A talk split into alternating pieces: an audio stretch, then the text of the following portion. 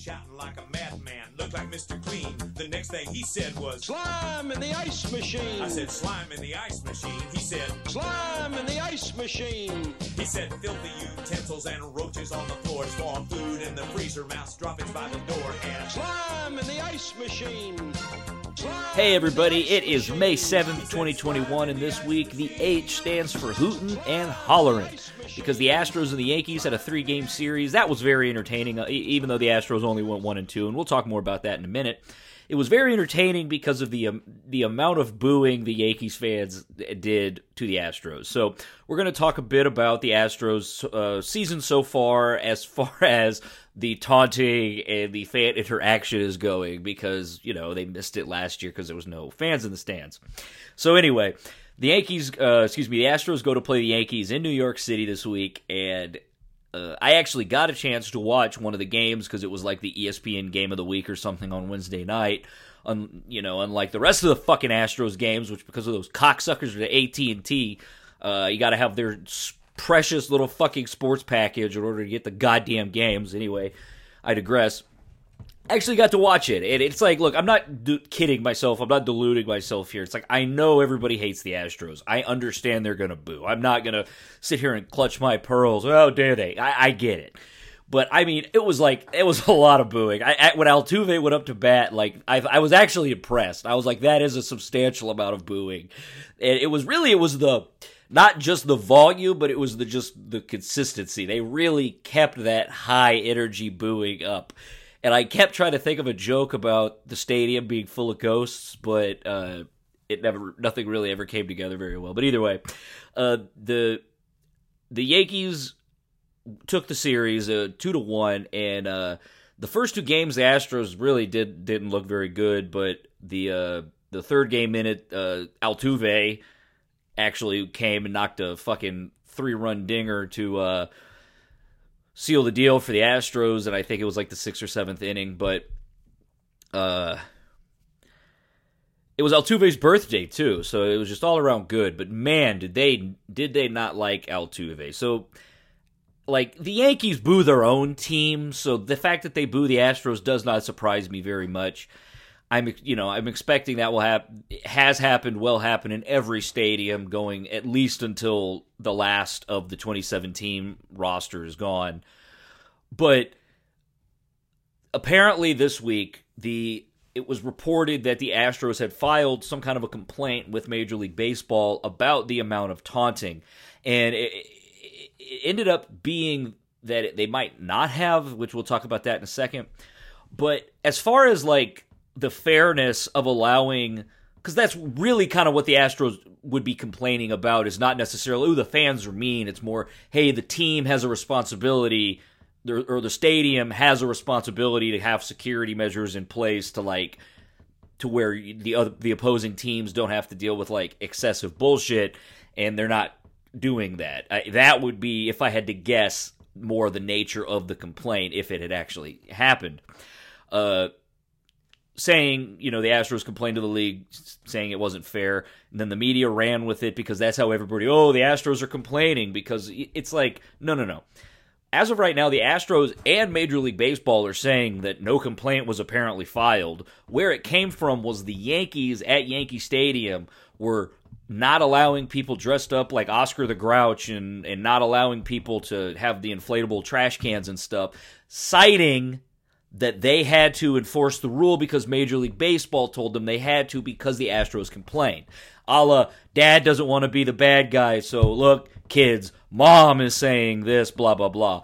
That's 100% what that has vibes uh, of it to me.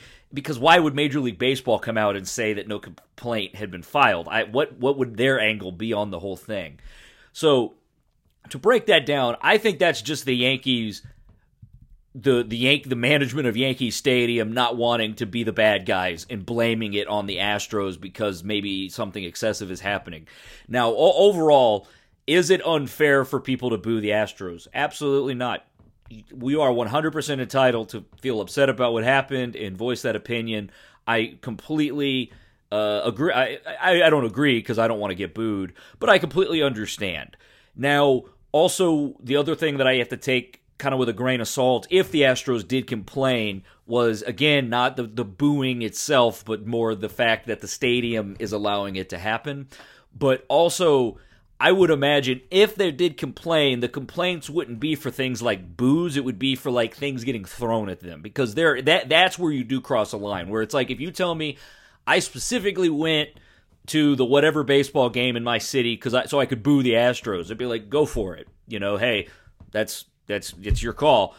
But if you were like, well, I've got this scheme where I'm gonna I'm gonna hit I'm gonna hit one of them with a fucking rock. Well, it's like, well, that's not cool. You know. So I think this was just a really clickbaity thing because the Astros are the easy villain th- this season to be just like, wow, look at them, they're fucking complaining, wow, you know, wow, wow, wow. So anyway, I did love it that they just specifically went in hard on Altuve. So for those of you who might not remember, it's not necessarily that I, they can claim that they hate Altuve because of the whole buzzer incident, which was weird, but it's because Altuve specifically knocked the Yankee Altuve's home run specifically knocked the Yankees out of playoff contention in uh, that was the what the yeah the 2019 season when the when the Astros went to the World Series again. So it's like they're not even mad about the cheating thing. Like they, they were mad about something that happened with Altuve before the cheating thing.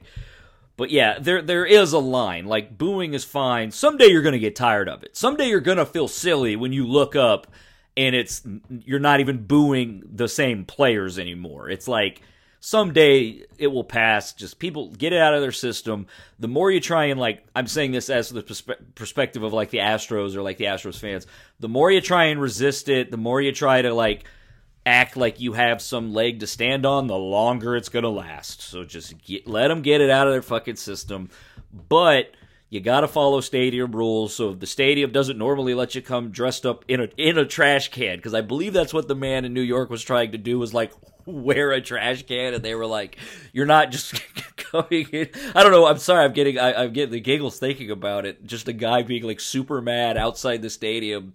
And they're just like, you can't come in here in, in your own mascot costume because God knows what you're to have hidden in the fucking trash can. But yeah, anyway. Okay, so moving on from the Astros. As of right now, uh, they're right around 500. I think they're two or three games back, right in the mid, uh, right in the middle of their division. So, is what it is. Uh, moving on to a little Texans talk. So, my whole gimmick on the three six round draft picks and six six six, and they were going to be the, the axis of evil, completely fell apart. Completely fell to shit because they traded two of the six round draft picks, moved up to get some other picks. Now, do I care about the draft itself? Honestly, before I even before I did this show, I think I'd watch the draft like a handful of times if the Texans had like the number one pick.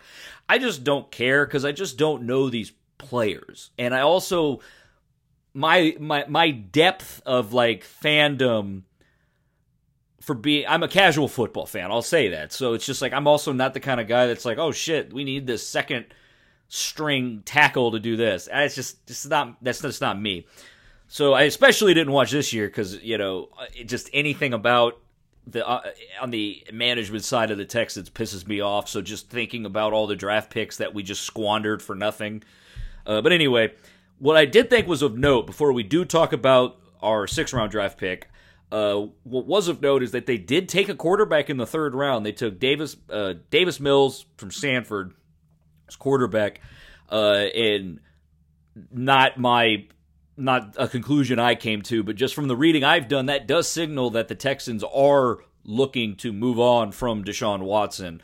Uh, so whether or not that would be this year or next year, however this upcoming 12 to 16 months pans out, uh, it looks like Deshaun Watson will probably not be uh, the franchise quarterback that people had once anticipated that he would. And at this point, we don't even know would we want him to be because everything with his trial and all that is is is still coming out. So anyway, so so I, I I went from us having the three six round draft picks to having one six round draft pick. So I was like, oh, that kills the entire bit. Because honestly, even if you only have the, even if you lost one, it's still it's like oh six six whatever. But so I was like, I'm I'm not giving up. I am like I am I'm still gonna try and make this work. So I looked him up. His name is Roy Lopez. Big beefy motherfucker, defensive tackle from Arizona. He is the sole six round draft pick. So I thought, well, what if he is kind of like the evil all merged into one? And so maybe this is a particularly awful guy. Uh, so I looked him up and I was initially excited because it said that he played the first couple years at New Mexico State and that he transferred to Arizona. And I went, oh, yeah, the Sun Devils. Fuck yeah, there it goes. And I was like, no, no, that's Arizona State. He's a wildcat.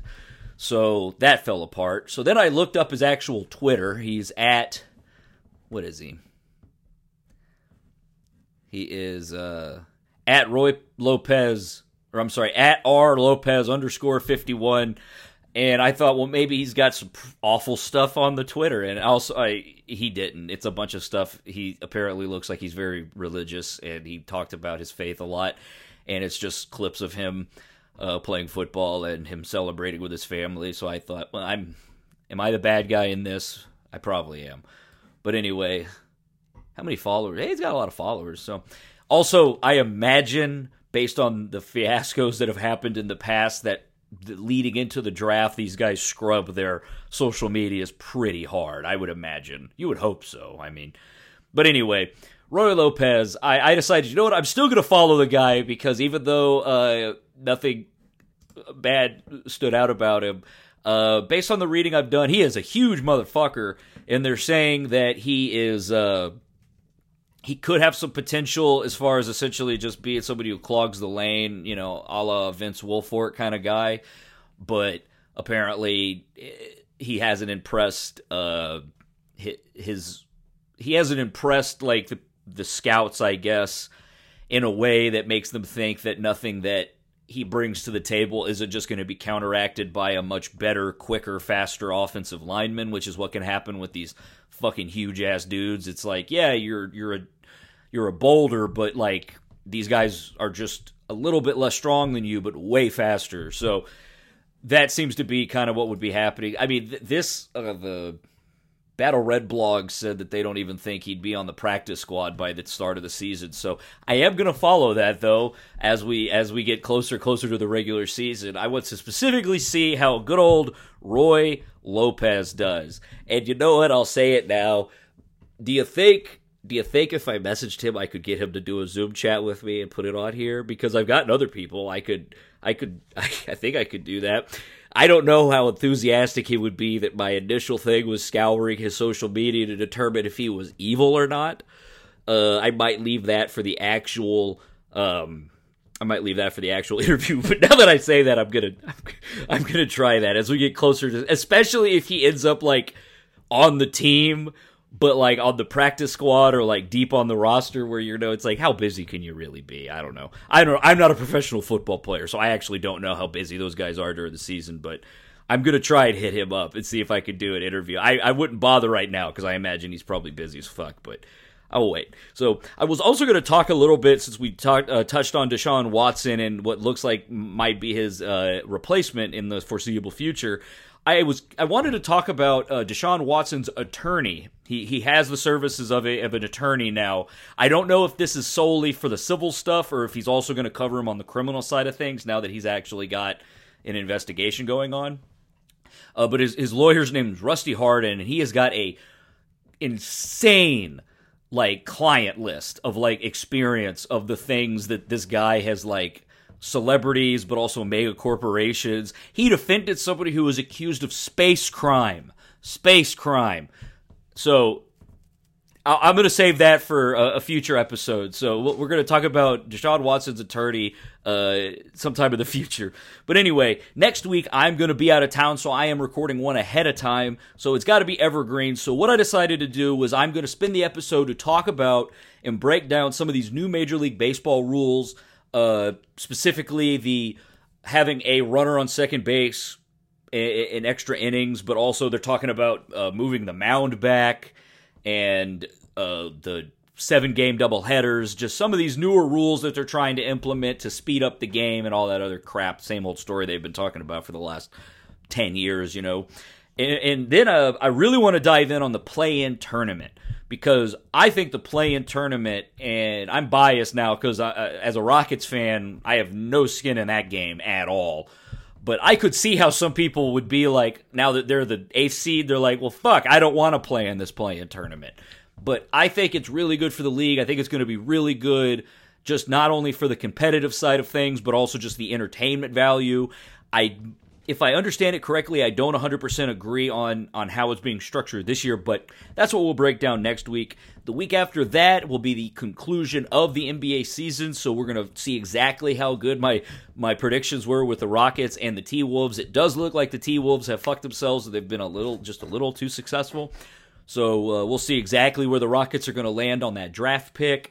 And uh, I am going to be organizing with the Speaking for Sports guys and uh, honestly, anybody, any other podcasters, content creators who want to be a part of it, just make a big old silly, big, big, a big old silly ordeal out of it. Uh, we're gonna do an NBA bracket, just you know, bracket tournament, and then I, I we throw in some other uh, things to essentially wager on, so that way, if you if everyone's brackets get completely butt fucked, we at least have something else to keep going.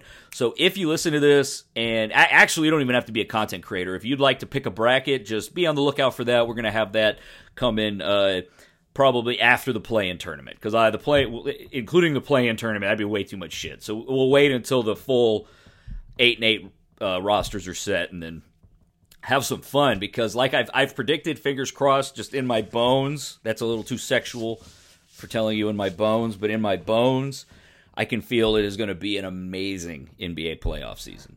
So we'll see. Anyway, this is the H is for Hell. I'm Zip. Thanks for listening. And I'll be in Denver next week, but I'll have a good, fun episode where I can bitch about baseball and basketball. Like what you heard?